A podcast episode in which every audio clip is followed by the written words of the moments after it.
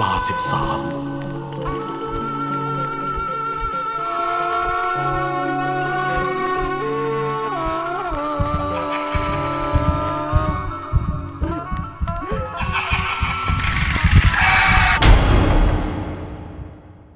จิตสุดท้าย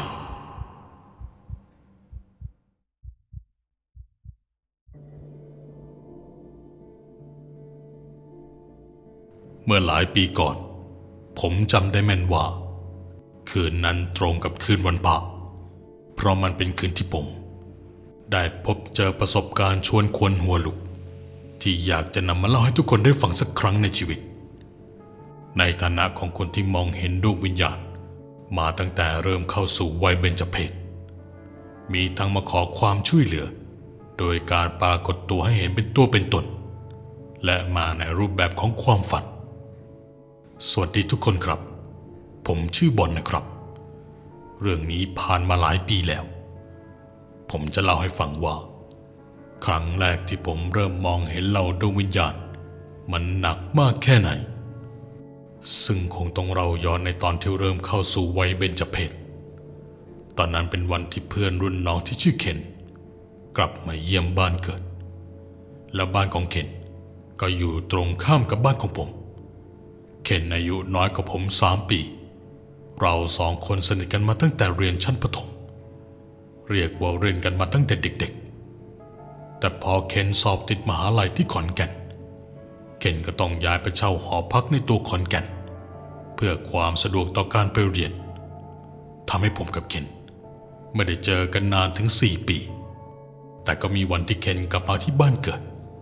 ทำให้เราได้เจอกันอีกครั้ง ตอนนั้นเวลาราวๆสี่ทุ่มผมเป็นคนที่นอนดึกเป็นประจำเพราะผมทำงานเป็นฟรีแลนซ์คืนนั้นก็ปกติทุกวัน ผมเปิดหน้าต่างรับลมเย็นๆ ที่โกรกมาเป็นระยะ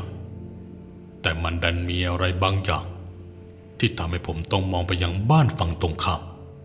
ซึ่งก็คือบ้านของเคนกลับมาตั้งแต่เมื่อไหร่ไอ้น้องคนนี้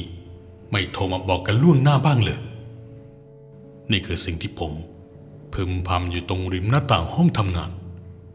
หลังจากที่มองเห็นเคนเดินเข้าเดินออกภายใต้แสงไฟสลัวสีส้มเรืองๆผมเรียกเคนผ่านสายลมออกไป ตอนนั้นรู้สึกได้ว่า เสียงไม่ดังมากแต่เคนได้ยิน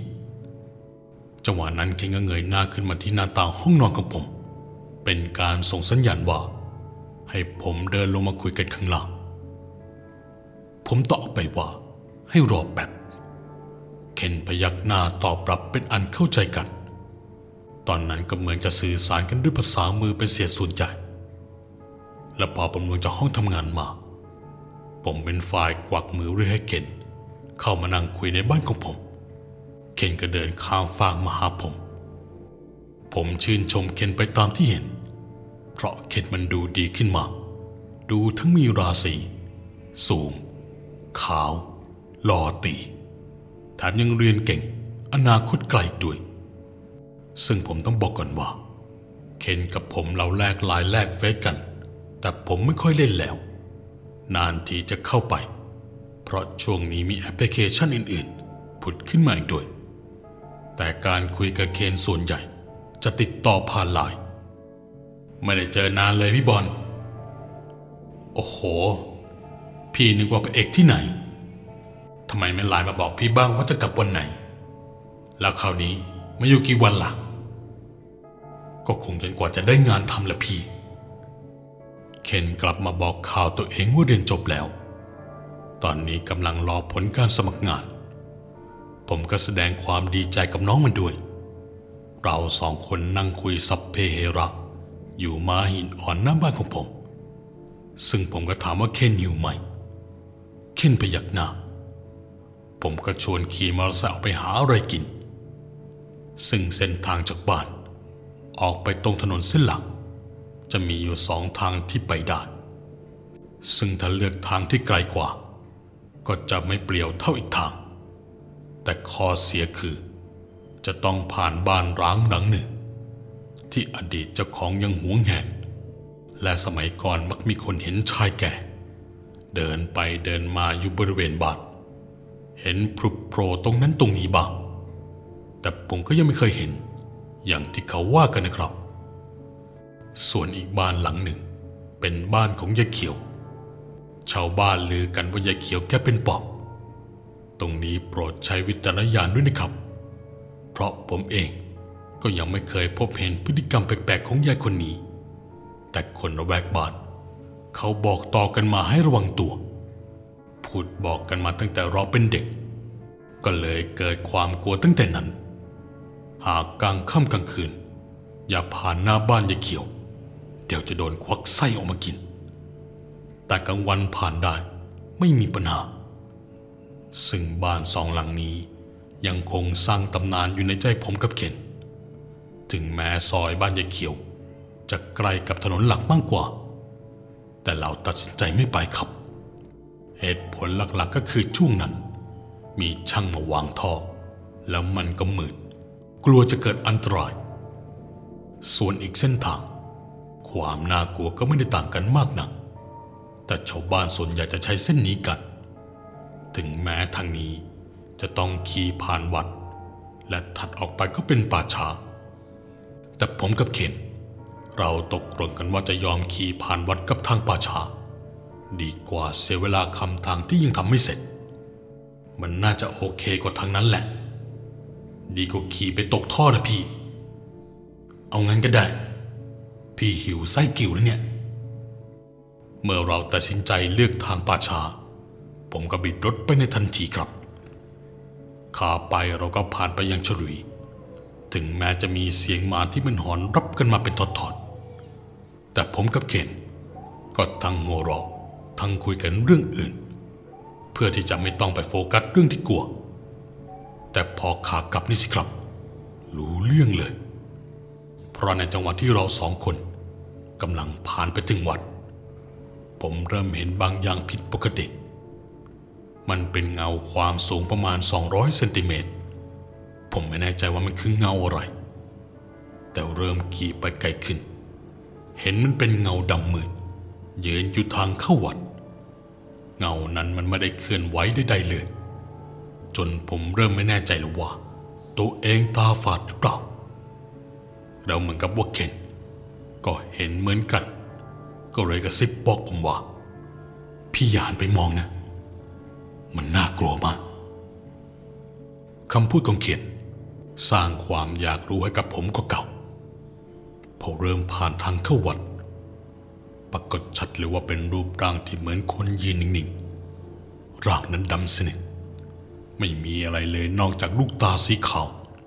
ที่กรอกไปมา และมองตามเราสองคน ผมนึกในใจว่าสงสัยที่โดนแล้ว คราวนี้ผมรีบบิดคันเร่งแบบไม่ยั้งเลยครับ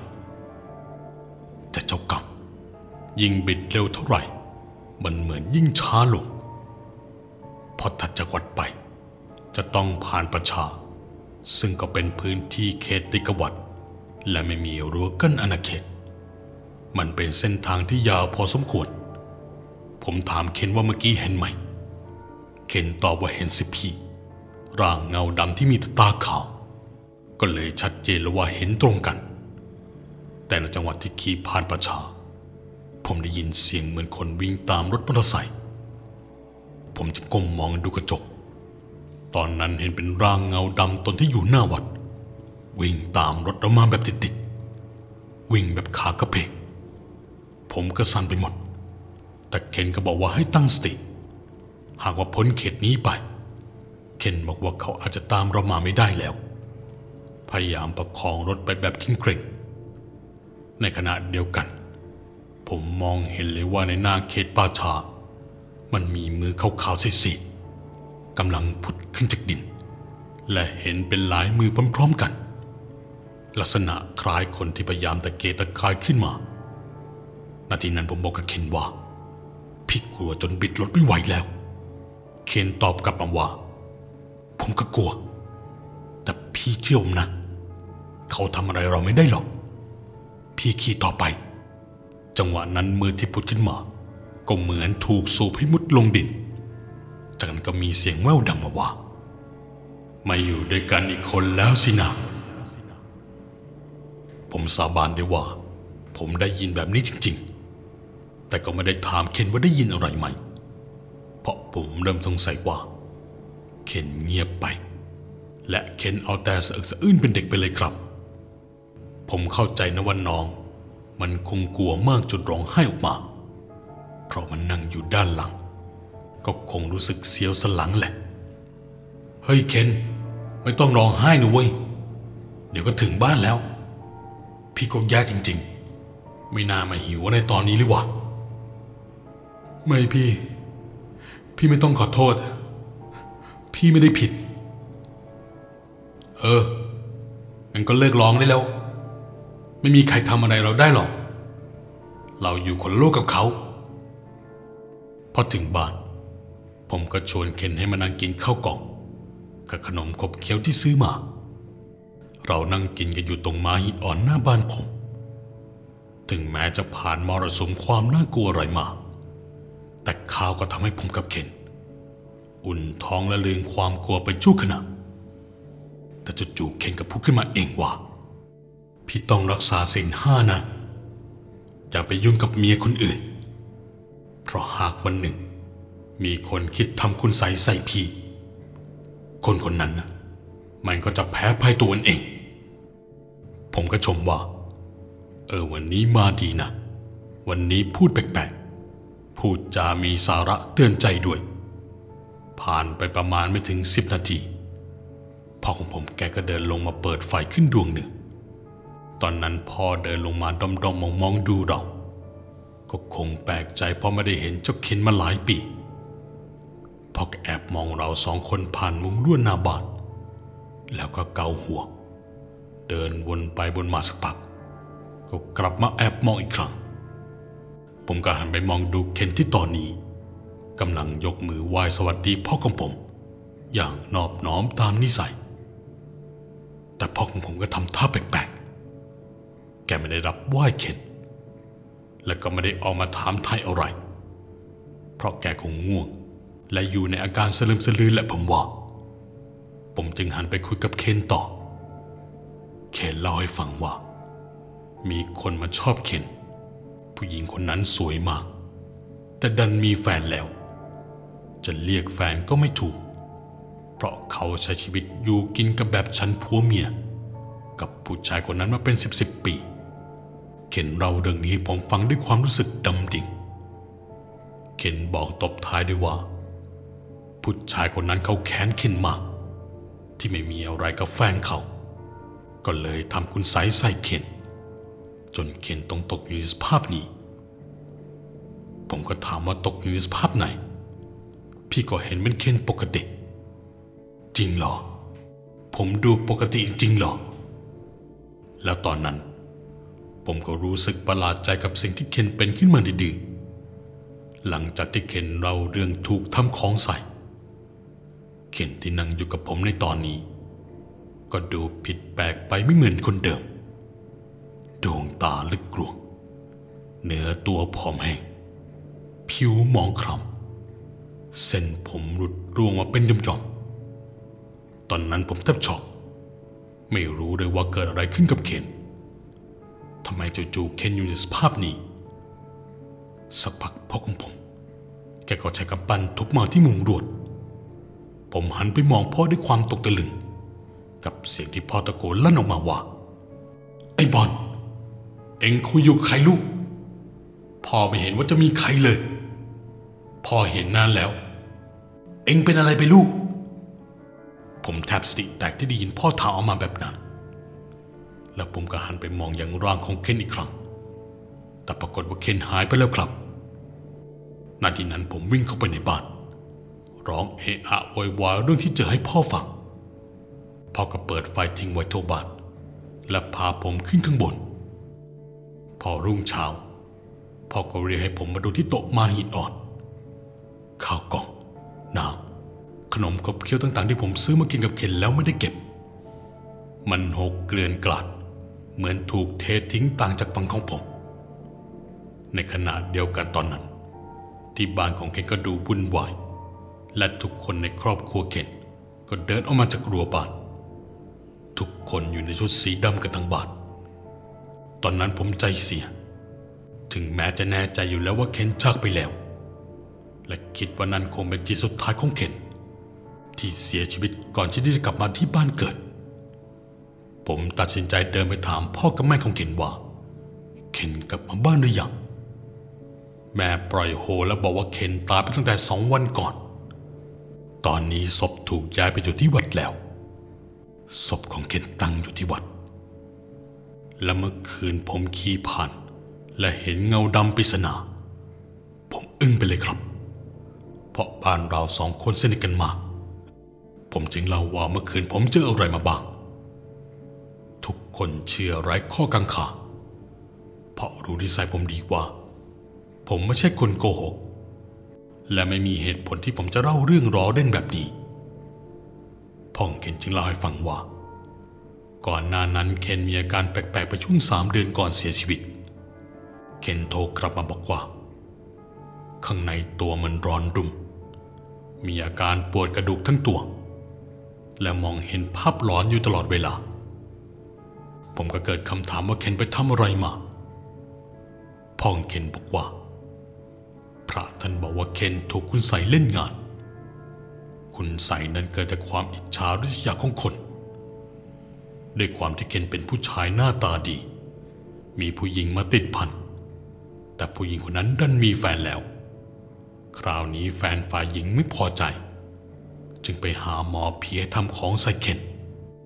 ซึ่งเรื่องนี้ฝ่ายหญิงเป็นคนเอามาบอกเคนเพราะสงสารเคนมากพระท่านถอนของให้เคนแล้ว แต่ด้วยความที่เคนถูกคุณไซกัดกิน จนถึงกระดูกแล้วทำให้เคนเสียชีวิตในเวลาต่อมาที่หอพัก ซึ่งพระท่านบอกว่า แม้จะถอนของออกได้ แต่เคนก็คงไม่รอดอยู่ดี พอถูกถอนของออก ของก็ไปเข้าตัวของคนกระทำ ตอนนี้คนที่ทำของใส่เคนได้รับผลกรรมแล้ว เพราะแฟนของผู้ชายคนนั้นเอามาบอกว่าเขาคลายเป็นบ้า และเธอมั่นใจว่า เพราะกรรมที่ทำไว้กับเคนนั่นแหละครับ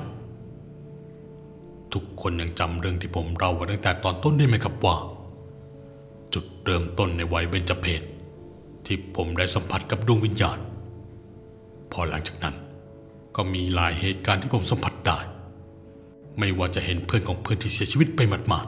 ๆติดตามมาในงานเลี้ยงด้วย หรือแม้กระทั่งตอนที่ผมไปเข้าห้องน้ำสาธารณะ